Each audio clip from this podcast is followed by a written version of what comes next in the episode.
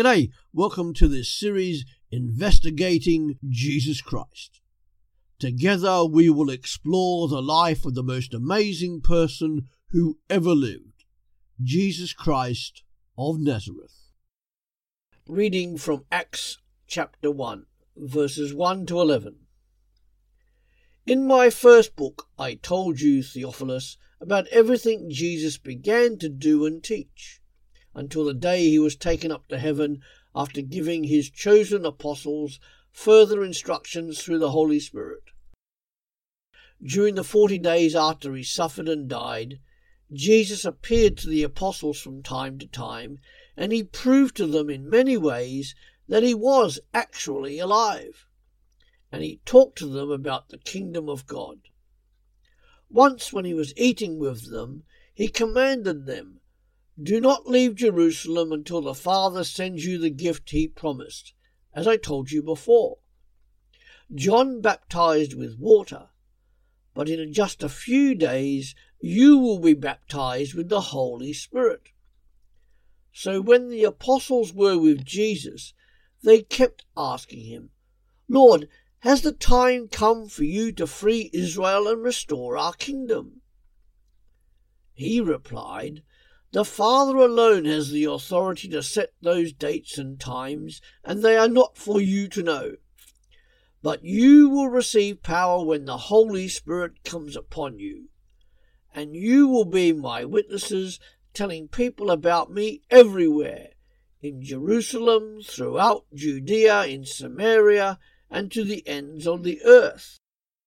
After saying this, he was taken up into a cloud while they were watching, and they could no longer see him. As they strained to see him rising into heaven, two white-robed men suddenly stood among them.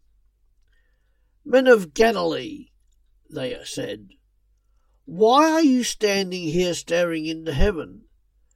Jesus has been taken from you into heaven, but some day he will return from heaven in the same way you saw him go." Jesus' resurrection from the dead was the catalyst for the mission of the early church, beginning with the disciples and down through history. Indeed, the growth and spread of the church is an evidence of the historical fact of Jesus' physical resurrection from the dead. Now, having been raised from the dead, Jesus' mission to earth is coming to an end.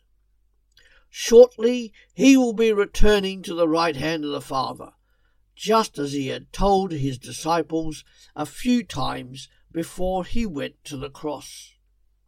We see that here in Acts chapter one.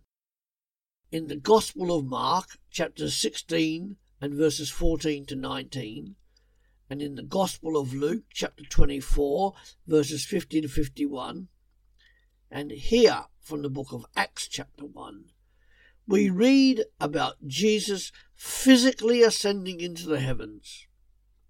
Jesus has returned to the right hand of the Father, just as he said he would do before his death on the cross. During their last discussion with Jesus, the disciples were still expecting him to lead a revolution against the Romans. Acts one verse six. And despite all that Jesus had said to them, they still did not understand that Jesus had come to lead a spiritual kingdom and not a political kingdom. Now, it would be easy to think that Jesus has abandoned them. But no, Jesus tells them to wait in Jerusalem and wait for the Holy Spirit and then go and tell others, all others they meet, the good news about Jesus.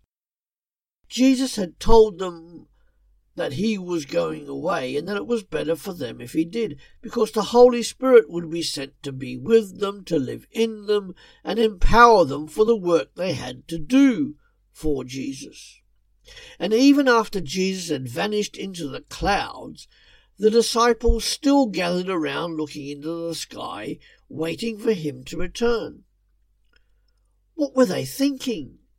Could they not believe what they had just witnessed firsthand? Did they mishear what it was that Jesus had said quite clearly to them?